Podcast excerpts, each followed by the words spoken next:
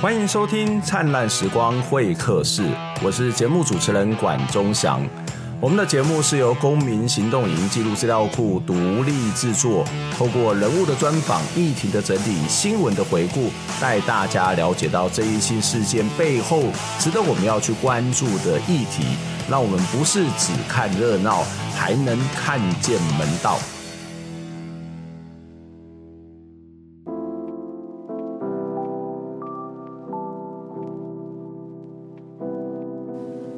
今年的年底选举就要投票了，你心中有主意的对象了吗？不管他是县市长、县市议员，或者是乡镇市长，或者是一些乡民、镇民的代表，很多人说今年的选举没有议题，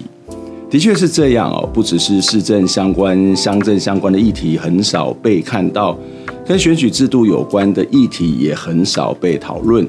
其中一项就是保证金制度，这个在我们前几集的节目当中有跟大家谈过这个议题。那我还记得在当时我们的来宾之一周宇修律师说，除了正副总统有明确的法律规定保证金要缴交的金额之外，在现行的法律当中，并没有任何一条的法律明确规范保证金金额的设立标准。到底中选会是如何制定出各个职位的数字，又是如何定出这些标准作为一种依据呢？其实我们无从得知，这的确是有点奇妙哦。那但是其他国家又是花多少钱来缴交这个保证金呢？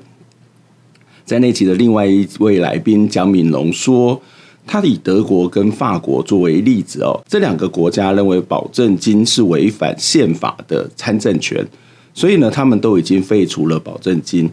而在基本薪资大概是六万五千元台币的纽西兰呢，同样是市议员层级的选举保证金只需要九千台币，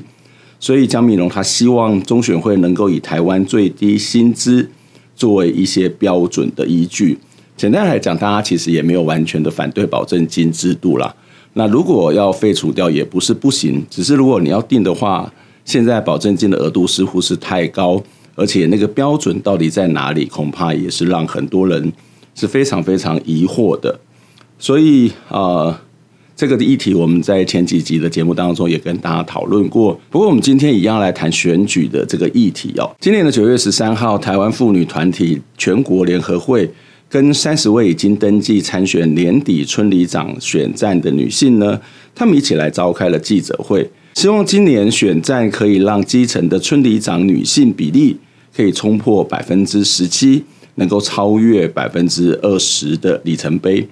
傅权会在这场记者会当中指出，他说，全台湾的女性立委的比例高达百分之四十一点五，女性议员也超过百分之三十三点七。台湾的女性参政成绩是亚洲的第一名，但是基层的女性里长的比例。却只有百分之十六点六，可是相较于社区女性参与志工的比例，其实是高达七成哦。所以这个性别的比例落差是非常非常的严重。所以我们今天就要在节目当中邀请到是中山大学公共事务研究所的教授彭渰文来跟我们谈这个非常非常重要的议题：为什么我们的总统都是由女性来担任了，可是村里长的比例却不到两成呢？究竟是怎么回事？我们一起来听见微小的声音。是叶文你好，钟祥好，各位观众朋友大家好。呃，我想先请渰文先跟我们讲一下，就是为什么你们上一次会开了一个记者会哦，就是这个记者会跟女里长有女性村里长有关的记者会，为什么会开那个记者会呢？呃，我们那个记者会其实是我们培训，就是说来参加我们培训班的，呃，有三十多名学员，他们都已经登记要参参加今年年底村的村里长选举的女性，哈，然后就是呃，其实这是我们一个两天一夜的工作坊的第二天上午，那透过一个。记者会来呃授旗呀，然后跟他们一起挥旗哈，来有一个誓师的仪式来帮他们打气，然后也让他们更加感受到那个选举的一个真的是进入选战的这样的一个气氛。对，所以其实是一个打气还有对外宣示的这个作用为主。嗯，哦，我觉得还蛮有趣的，这跟政党有点像，政党也是要这个挥旗，然后要鼓舞，要打气。那为什么女性的里长去参选这件事情要特别的打气啊？这政党我们可以理解，那女性里长参选，这这这是一个很特别，或者是一个一个什么了不起的事情，要特别的去鼓励这件事呢？呃，因为我们一直在鼓励女性参选嘛，那透过这个仪式，我觉得就像你说政党，然后我们虽然不是政党，但是我们也是一个，就是说一个团结的一个群体啊、呃。那我觉得妇女团体透过这样的，她是她她是就是妇女团体透过这样的这个仪式哈，来把我们的期待哈赋予他们，也预祝他们胜选。那其实也让他们感受到这个成为一个公共人物哈，有记者来采访。这样的感受哈，我觉得也是带他们往这个参政的路上更加进阶。嗯嗯。不过很可惜哦，我觉得这是一个非常有意义的事情，而且特别是我们待会整个的主题就会跟女性参政或是女性参与村里长选举这件事情是很大的关系。可是即使你们办的这样一个呃誓师的记者会，在媒体的曝光，其实相对也真的比较少。就是我们其实对这一阵子大家都被学历啊，或者是这个呃这个血统啊，或者是这个呃父母亲的有没有绯闻外遇这件事情，整个都混杂在一起啊。当然，这个我觉得这也是需要检视的，只是很可惜。哈，那不过我们回到我们今天要讨论的主题，就是女性的村里长参政。那但是在谈女性村里长长的这件事情之前哦，我有一个比较大的好奇，就是我想呃，台湾已经出现女总统，而且这其实也是在呃在亚洲国家其实相对比较罕见的，有个女性的这个最高的领领导者是由女性来担任哦。那我们已经有女总统，那我想要请问一下，整体台湾女性的参政的状况到底是怎么样？呃，我有稍微准准备这个题目哈，就是说，我们其实大家都知道，我们的女性参政在立委哈，或者甚至其实在县市议员层次，都还是蛮很，就是说很杰出的哈。那在国会的层次呢，我们女性立委有四十一。之前有四十一点六趴，那因为这个这个年初的这个林静怡这个呃补选上来之后，变四十二点五趴哦，所以她一直就是亚洲第一哈，在全世界大概十几名这样子哈。那在县市长，我们现在也有七位的女性的首长。哦，那今年其实我看到各党提提名的女性的县市长的人选也都更多了哦，好，所以我我看这个数字有可能是增加。然后县市议员呢，我们在直辖市的部分有三十五点八的女性，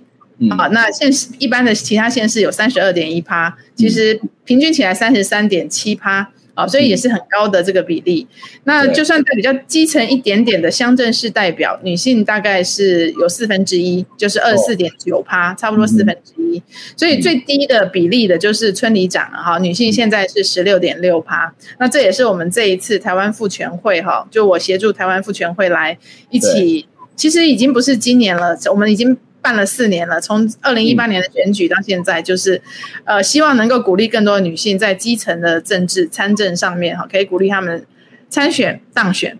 嗯。呃，我觉得蛮好奇的，就是你刚刚谈到这些不同的，呃，我们当然还没有讨讨论到在行政部门、公部门的这个女性参选的比例，或是部长级的这个部分，因为其实在过去阿扁当总统的时候，性别主流化的议题也是一个非常重要的。待会也许有机会我们再来继续讨论到整体性别主流化在台湾的这种所谓的政务官上面的这种女性的参政的这样状况是什么。不过回到刚刚其实在谈的一个比较大的焦点是在于这个呃民意代表的这个部分，那看起来你提到的这。一些数字会让我有一种感觉，是不是这个民意代表层级越低的女性的参政的比例是比较低的？那如果是的话，为什么会有这样一种差异呢？就是照理讲，我们感觉很多东西要从基层做起啊，那基层反而是最少。那但是女性的这种立法委员，她的比例是高达到百分之四十几，跟其他呃亚洲国家已经是最高了。为什么会有这些差别啊？好。那解释台湾的女性参政为什么在中高层级的表现都这么好哈？其实大部分人都会归咎归功于这个我们有妇女保障名额这个机制哦，因为其实哈，我们的女性参政一向就是说参政治这个领域一向是被视为是男性的场域嘛，所以它长期以来是有着结构性的不平等嘛，所以其实要有一些制度性的介入。好，那妇女保障名额。就是这样的一个制度设计，它可以介入去，呃，让大家看到，就是透，其实透过妇女保障名额，就是让政党啦，哦，主要是让政党可以看到说，诶，他他他为了这个保障名额，他必须看见他有哪些有潜力的女性的候选人，啊，然后进而提名他们。所以其实靠妇女保障名额当选的县市议员非常少，啊，几乎就是两三位这样，大概呃全国就是两三位。大部分的女性其实是高票当选的，女性的县市议员都是高票当选的哈。所以，但是如果没有妇女保障名额的话，在过去县市县市议员选举的提名，男性的这个都已经都已经抢不完了哈。所以这个很少能够让女性有机会。所以其实他这个扰动之后哈，其实我们看到在这个县市议员的成绩是最明显哈，就是那个。女性的那个议员就变得很比较多，好，那立委也同样类似的哈，就是我们现在的呃立委，我们国会的不分区的部分有要求政党的提名名单是二分之一的妇女保障名额嘛，所以其实我觉得我们的中央跟地方因为这样的一个制度性的这样的呃搅动哈，然后现在就是有一个比较正向的循环，我们现在其实。已经在讨论不要再叫妇女保障名额了，我们可以未来改为性别比例原则，因为有有可能未来男性的名代会越来越少哈。嗯，那呃，但至于在低层哈，比较基层的部分，呃，特别是村里长这个部分哈，因为只有一对一的对决，你很难去施行妇女保障名额这样的制度啊，因为就只有一个嘛哈，所以其实就。很难，这个制度性的介入其实有它的困难性，哈，所以我我们就其实也是因为有鉴于这样子，我们才会觉得副团的出面跟陪伴，哦，其实是另外一种制度性的介入的方式，就是我们透过集体的力量来打破这种呃结构性的限制。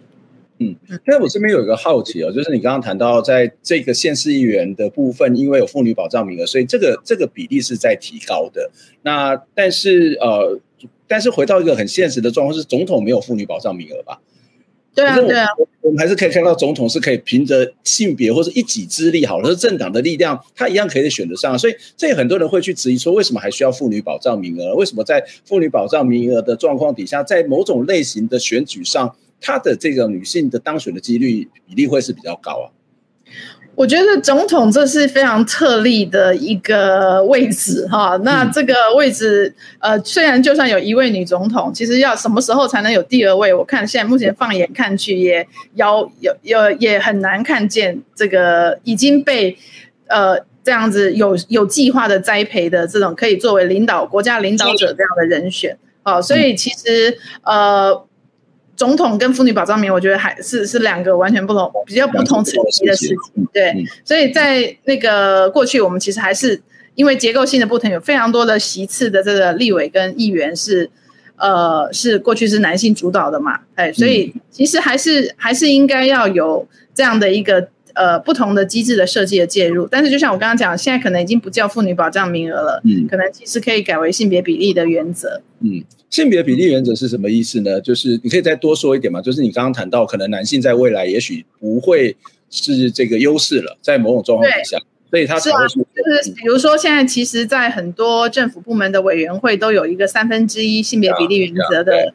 就任意性别不低于三分之一嘛，那也许我想未来可以用这样的方式来保障男性不要低于三百分之三十三这样。嗯嗯，所以我觉得这是一个还蛮有趣，而且其实是蛮不错的。就是它也许在男女的这种呃短期之内还是有些差异，但也许慢慢的这个差异会变小，或者是可能这个差异会产生一些变化。但是在这种所谓的政治的领域上面，或是公共领域当中，这种不同性别的参与哦，不管是呃传统的男性、女性，或是跨性别，或是其他的性别的分类的方式，我觉得这是一个至少从性别的角度是可以看到比较多元的样貌哦。那其实呃。我们也做过不少有关于这个女性参政的研究，那自己也参与过政党，然后也自己参与过选举哦。你你自己在自己实际的这个感受，或者是在于在研究当中，你的发现就是女性跟男性的这种参政的难度上面有什么不同的地方呢？那从过去跟现在来做比较，那这个所谓的有什么样的改变，或是有什么样的东西，它其实一直都不会变。呃，我我想我想那个在过去女性是。连进场的机会可能都没有哈，就是因为那个进场的那个网络是男性的网络，然后呃，而且这个文化上也被视为女性是不适合，男人是政治的，这个政治是男人的领域嘛，女人就是男主外女主内这样的一个分工，好，所以其实我觉得过去很大的阻碍就是这种女性没有办法透过这种呃男就网络啊或者这个派系哈被看见，那这个这个问题在刚刚我们讲呃借由这个妇女保障名额后来搅动，然后让大家越来越看到女性的一个潜力的这种参政者之后，有所改变了哈。但呃不变的就是女性她呃如果说她要参政的话，她的私领域的角色还是继续是很多女性的牵绊啊羁绊啊。这个我们台面上看到非常多女性的优秀的这个。参政者，如果说中高层级的哈，你会看很多是单身啊，要不然的话就是他呃背后的可能是家族，家族就是赋予他一个出面代表这个家族出来，是家族支持他，像什么代父出征之类的嘛，就是早期对对呃早期是这样，那即便是这现在也是因为他有一个家族的支持，因为家族可能有一个政治的传这个传承嘛哈，所以其实呃。私领域还是对于女性的限制还是远比这个男性大的，啊，那那另外就是说，在社会化的过程中，这个女性当然也比较缺少对于呃领导的这种机会的训练。啊，所以其实这个也是在呃，目前这也是其实是我们为什么觉得需要一个培力班哈，即便是在这么基层的村里长的层级，那我觉得也是，虽然我们其实随着性别平等的进展啦，哈，现在年轻的女性呃比较多这个。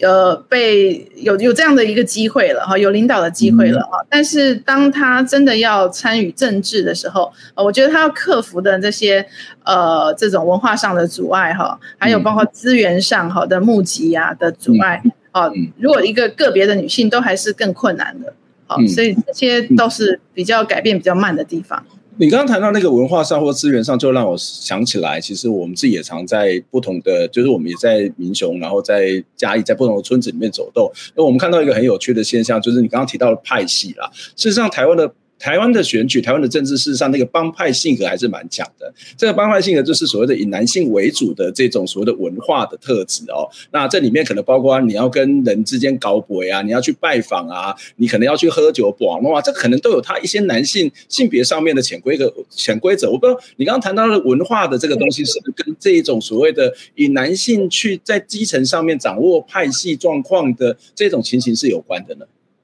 呃，我觉得这个当然也是一个，嘿就是说这这种网，就我刚刚讲这种网络这种文化哈，这种瓦诺的方式，就是一个女性可能不是被排除的，或是或者格格不入的嘛。哦，但我觉得刚刚讲的文化也包括选民本身。哦，他就是可能对于女性的参政者就呃不信任，或者是会会觉就觉得就是看到女性要积极的竞争或者争取权利，哦、呃，就是会有一些呃这种刻板印象这负面的标签，哦、嗯呃，那或者是很多呃现在比更多，比如说对于这个女性的年轻的女性的外貌啊等等的这种批评哈、呃，这些都是呃比较少加诸于男性的这种候选人的文化上的这种对于女性的。呃，这种刻板印象跟歧视，这这的确啊，就是我们可能看到，呃，竞争，感觉这种所谓竞争，或者是说刀刀见血，应该是男性的事情，或者是积极的去争取某些的这种公共领域的发言，好像是一个男性的事情。是，即使在这个不止在选举了，我觉得在班级上面，可能这样的一个现象，就是在学校里面这个问题，恐怕还是一样是存在的啊。我们先休息一下，我们待会再回过头来再跟沅雯做一些请教。就是好，那。刚刚谈到的，这是目前有的现象跟状况那未来有什么改变的可能性吗？就是从你的角度，或者是从这个妇女团体、性别团体的角度，他怎么去推动这些事情？我们先休息一下。其实这两年我经常有机会在社区走来走去，去参加一些活动，参与一些地方的公共事务。在地方活动当中，很清楚的可以看得到，主要的参与者是女性，而且它比例非常的高。不过，若是谈到说担任社区干部，甚至地方公职人员的女性，也就是村里长，女性的村里长，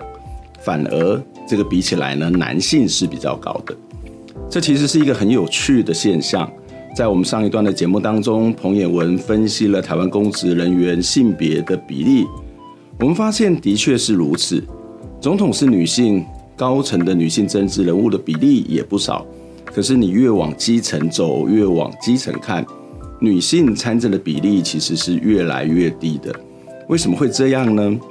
在下一段的节目当中，沅雯会从社会结构跟文化的角度来跟我们一起讨论其中的原因。在进节目之前，还是期待您可以透过捐款的方式来支持我们。这两三年的疫情期间，让我们的定时定额的捐款其实是急速下降的，所以我们非常需要您的支持。在我们节目的说明栏有相关的连结，谢谢您的支持，那我们可以继续做好节目，一起听见微小的声音。欢迎再次回到《灿烂时光会客室》节目的现场，我是主持人管中祥。《灿烂时光会客室》是由公民行动影音记录资料库独立制作。我们通过人物的专访、议题的整理，还有新闻的回顾，带大家去了解到一些争议性事件背后值得我们关注的议题哦。我们有 Podcast 频道，有 YouTube 频道，欢迎大家能够订阅、收听、收看。当然，也非常期待您可以透过捐款的方式来支持我们。透过您的支持，我们才能够走得更远、走得更好，做更多、更深入的报道以及访谈。让我们透过节目，透过我们的报道，一起听见微小的声音。今天在节目当中跟大家一起讨论的是，呃，中山。大学公共事务管理研究所的呃教授彭衍文彭老师，衍文你好，钟强大家好。呃，我们刚刚上一段节目当中有谈到这个女性参政的一些困难哦。嗯、那呃，我觉得这个问题我也想要再继续谈下去，就是你自己曾经在媒体访问的时候表示过，这个二十年来基层性别政治仍然是缓慢哦。刚刚事实上你有谈到一些在文化上面的一些问题哦。那在制度上面有什么样的制度造成这样的一个现象吗？这种缓慢的现象吗？我觉得在基层，呃，像我刚刚提到，因为这个。这个一对一这种选举，通常就是不呃，在国际间的研究也都知道，这种一对一单一选区的选举是不利于女性的啦。啊，那呃，但是在呃，特别在基层哈，因为这个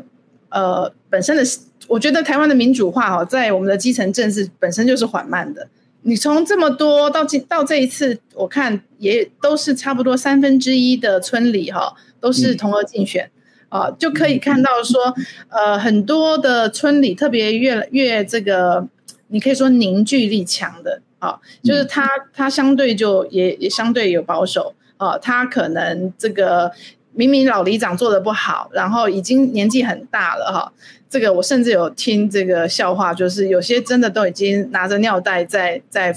在服务的哈，那这个这么年纪大，但大家还是。他如果自己不退，或者是没有往生，大家就不好意思去取代跟他竞争。算是有很多的人际关系啦，村里的这种，对这种人际的网络啊，哈，还有这种压力哈，会会让这个改革变得很慢。所以他本来替换就是一个就缓慢的啊。对那在村里当中又呃，对于女性的这个角色又又更多限制嘛，哈，在有些在有些村里哈，所以其实这也都造成说呃。女性的村里长的比例会相对于中高层都这么比较是相对比较落后的，嗯嗯。嗯，我我觉得这个是一个还蛮重要，特别是在一些比较基层的这种文化里面，这种现象特别的明显。那另外一个跟这个现象有关，也是你曾经谈过的一个议题哦，一个一一一生说过的一段话，说你曾经说过，这个有百分之十四，应该是在几年前了哈，百分之十四的女性当选里长，跟七成的女性在社区当志工，这其实是非常悬殊的差别哦。所以我们要鼓励女人能够去争取，也不要畏惧争取权利。这边我其实有两个部分，第一个。就是跟我自己的观察很像，就是我我们自己常常跑社区，然后我就看到在社区里面真正诶头人，可能男性跟比女性的比例没有差很多哈，可是，在做真正在做事情的人，女性的比例就很高。然后在参加这些活动的时候，我们就看到很多的男性都坐在旁旁边，然后就觉得说，我干嘛做这无聊的事情哈？然后大部分都是由女性来去服务男性，就觉得那个那个结构、那个生态很有趣哦。那这个其实我非常的认同，就是呃，在社区里面真正在投入社区的这个性别来看的话，女性在这种所谓的很重要的工作上面，或者是一般的基础的工作上面投入非常多。可是你又谈到一个东西，就是在所谓的争取。权利这个部分哦，但是就会相对之下是没有那么的积极哈，或者是说缺乏了某种的鼓励，甚至你提到是一种畏惧权利这种现象哦，那这个部分我就会产生另外一个好奇，就是。我们其实从小也就选过选选过班长嘛，哈，我们也选过什么小市长嘛，哈。那我们在学校里面有什么自治干部的选举嘛？那为什么女性仍然会去畏惧争取权利，或是争取权利这些事情，在性别上面，或者在现在的文化上面，性别文化上面，它到底产生了一个什么样限制的作用啊？呃。我觉得世代是有差别啦。我我你刚刚说班长、小市长，在现在这个世代，当然这个男生女生都大概都都可以积极参与、积极竞争。可是至少在我那个比如说这个四五十岁、五六十岁的这样的世代的人，其实小时候很多时候班长也都是男的啊。我其实一辈子都没当过班长，欸，哎，我都当副的，哎，原来是我，我也没有当过。哦，好，那 那但是呃，所以其实男生当班长，女生当副班长，是我们这个世代比较所谓的正常的现象嘛，哈。对啊，对啊，女生都副的啊，嘿。即便成绩比较好，这样子，好，那那所以其实这个当然就新新一代可能就比较改变了嘛。可是我们在基层现在参加里参加村里长选举的这些社区妇女哈，其实很多就是我这个世代的哈，就是呃可能过去就比较没有这样的一个呃成为领导者的机会跟训练啊。那呃那他们好不容易诶有兴趣，而且其实我们很多的学员啊，他们是本身就在社区已经当志工很久。当爱心妈妈哦，或者其实有些已经是社区理事长的社区协会的理事长也也蛮多的哦，因为这个在社区里面其实有刚刚讲有将近七成的的这个志工是女性嘛，可是你要慢慢爬到这个里监事社区协会里监事，就大幅的降落到两三层而已哦，对。哦，那到到理事长的层级也就是两层多而已。哦，那然后再进一步你要参政哦，从一个当你如果当理事长要参政，这从有点理事长还是一个感觉是一个服务性的角色了，对，服务性民间角色。可是他已经他已经等于是有领导经验，但是他要在参政也是跨一个坎哦，他也是要很大的心理的建设啊，然后要能够这个获得大家的支持啊，所以其实我们的这个我们其实就是觉得说他们呃也需要更多的这个陪伴。好，还有就是说，呃，来告诉他们怎么选举，哈，这种实际的这种真实的选举跟选理事长还是差很多的，所以我们其实就透过办这样的一个呃村里长人才的培训班，好，来，呃，来来我们讲的培力他们，对，让他们可以更有这个经验，更有准备。嗯嗯，所以你们其实，在四年前就办了这个女性村里长的培训班。当然，为什么是女性，我们大概在整个讨论当中就已经知道它的主要原因。那你们这些培训班到底在谈些什么东西呢？怎么去鼓励大家去去做所谓的参与，或者是怎么去让大家去了解一些基层的事物呢？呃，我们这个通常会分。初阶班跟进阶班，初阶班的话，我们其但是都会邀请现任的村里长，也不分男女啦，因为其实也有很多男的里长做的不错哈，嗯，所以我们其实就是让他们大概知道里长的一个好的在社区经营可以推动哪些事情啊，让然后这个怎么样组织，怎么样开会啊，这个很基本一些呃。因为开会其实有很多有趣的方式嘛，不是只有李明大会那种很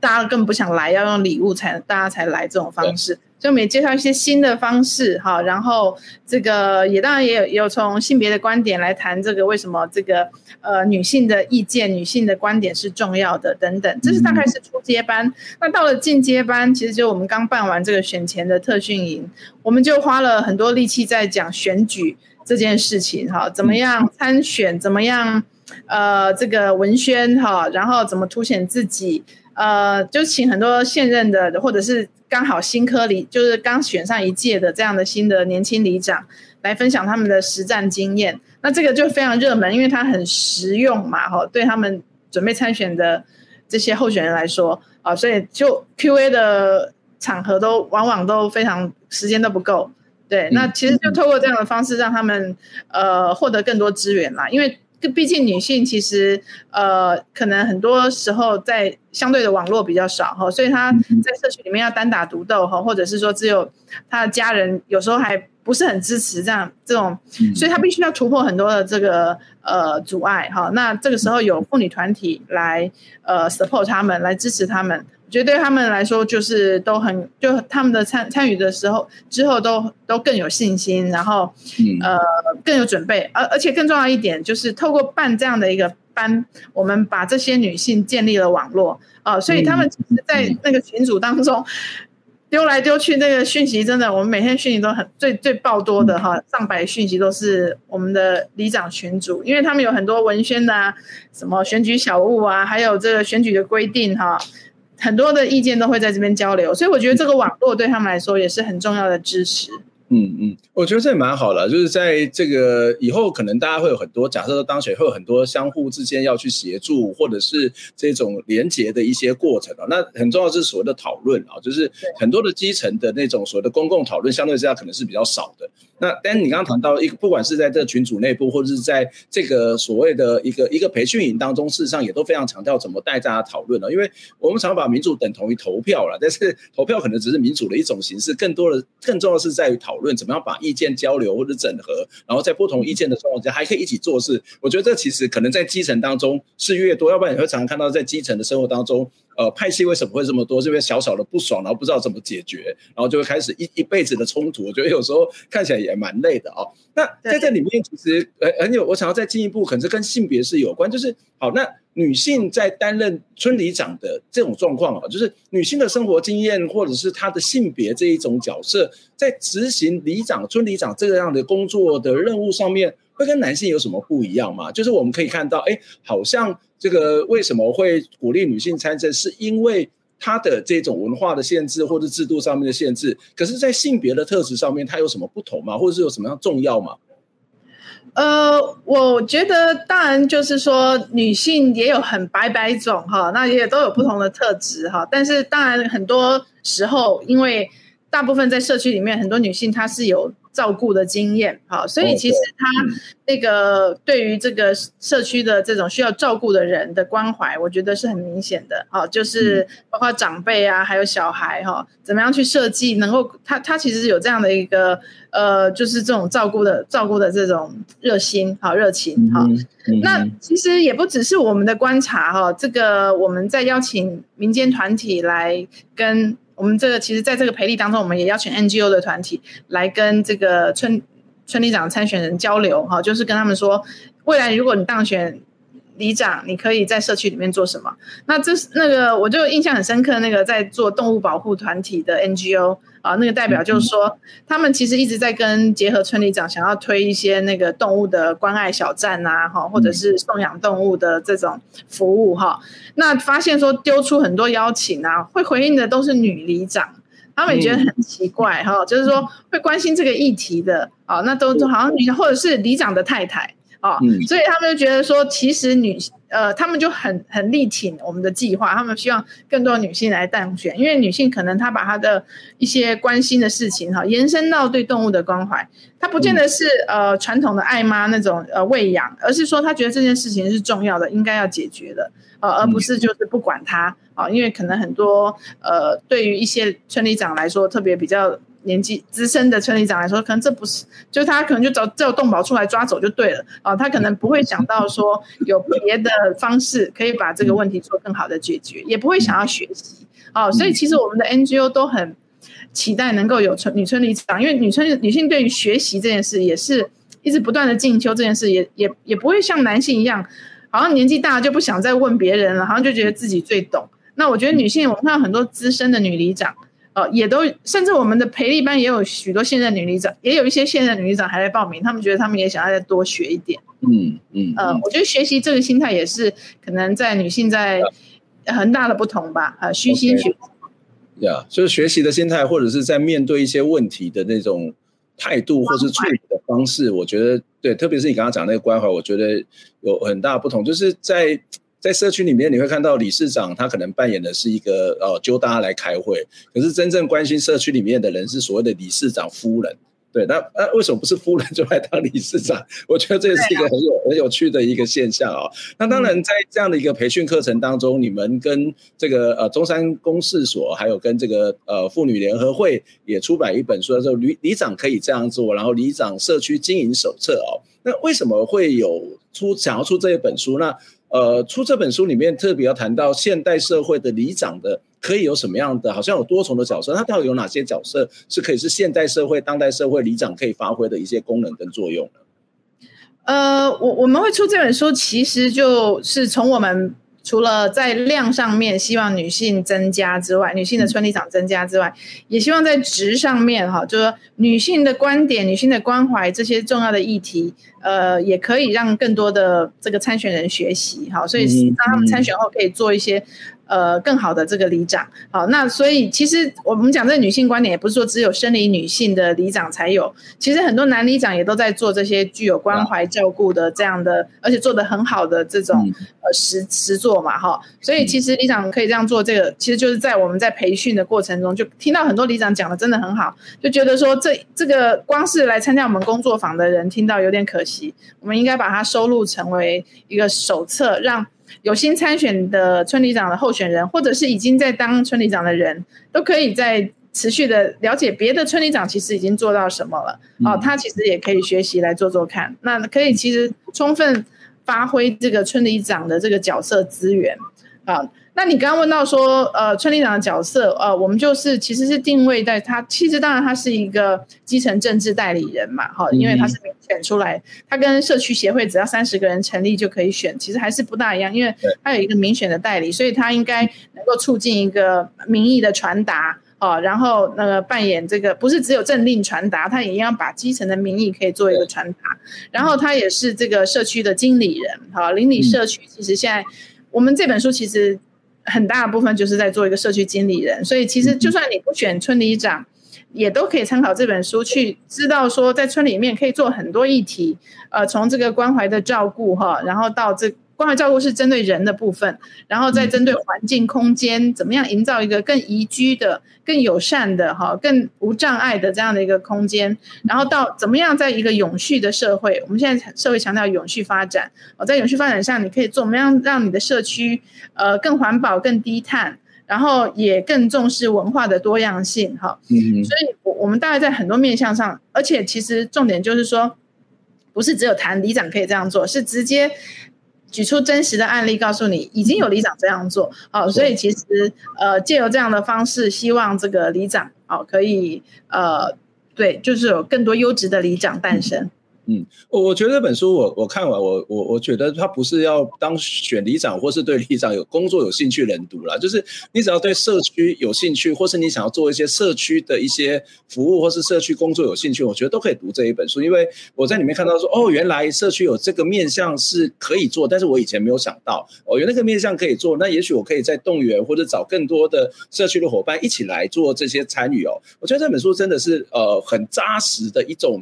呃，所谓的社区营造好了，或者所谓的社区互助的一种一种一个一个指引，或是这样的一个内容哦。那我想最后想要再回到前面跟你讨论过的一个议题，就是我们我们看到呃，这这这阿扁当总统之后是性别主流化啊，然后他也变成是一个很重要的一个政策的方向。可是回到一个现实的状况，你也提到一件事情，就是在台湾哦，在选举上面可以看到民意代表在上，在这个部分越往基层的这个民意代表女性的比例，它相对是比较。比较少的，可是我想要回到一个更根本的问题上面，女性的基层的比例少，是因为它有很制度上面有文化上面的问题，有很多这一种可能呃一种所谓的默会的这一种知识上面，或者是一种互动模式所限制的结果。可是，在国家的层面上面，在所谓的政务官的层面上面，它应该不会受到这些限制嘛？那我想要问的是，我我们的这种在政务官的层面当中，所谓的女性参政的状况又是什么呢？好，那这个其实讲到的就是，其实这个是一个更大的痛处了哈。嗯、我们刚刚说是我们的高中高层级的表现都很好，这其实是在选举这个部分哈。对。但是如果是就政治任命的这个，我们讲，比如说部长好了哈，那其实去年的统计数据就是，我们现在的女性的政务首长，包括一些这个政务委员哈，只有三位，好，所以占占全部四十位的比例是七点五趴。所以它比女里长还低啊、呃！那其实不是说一向都那么大那么差的哈，其实以前也有二十几趴，甚至将近三十趴的这种机这种呃，你刚刚提到阿扁总统，甚至后来马英九总统，其实都有在呃比较积极的让这个女性担任这个政务首长啊、呃，或者是次长的这种位置，所以有点可惜哈，因为这个可惜在于呃，如果我们好不容易有一位女总统嘛，那呃却没有积极在培力更多的女性部长，而且。而且不能，你不可能说当了一任部一个部会部长，你就可以当，比如说行政院的副院长或者院长，嗯、然后你你更就更难有机会就当总统。但是有个养成过程，对，对这个养成是他要在不同的部会啊，甚至行政部门，嗯、然后呃还有也许现市首长有很多的历练的机会，那未来才有一个女总统这样的一个资历嘛，哈。所以其实，呃，如果在内阁的首长没有给更多优质的女性这样机会的话，其实是很可惜的。这是我刚刚说，我们下一任女总统不知道什么时候才可以看到。嗯，对。嗯，我想这是一个很重要的一个议题哦，就是呃，不只是在台湾的文化上面、制度上面有问题，台湾是有的领导者怎么样，他的性别意识或者是怎么去看待这件事情也是非常非常重要的。那我想呃，也不只是演文或者是很多的妇女团体、性别团体在做努力，这样的一种改变也必须透过我们大家一起来做，它才有可能有一些改变。所以我想年底的选举在投票的时候，除了你本来的政党的选择或者是政见的选择，那也许性别也可能是一种。选择的一种思考的方式哦，那这都是我们在做选举投票的时候可以有多样的可能性，而不是只有在所谓的学历或者是呃抄袭与否，或者是这个协同与否等等，或者传统的政党与否来做选择。今天非常谢谢野文来接受我们访问，希望下次有机会再跟你请教相关的问题。我们节目到这边，下次再会，拜拜，拜拜。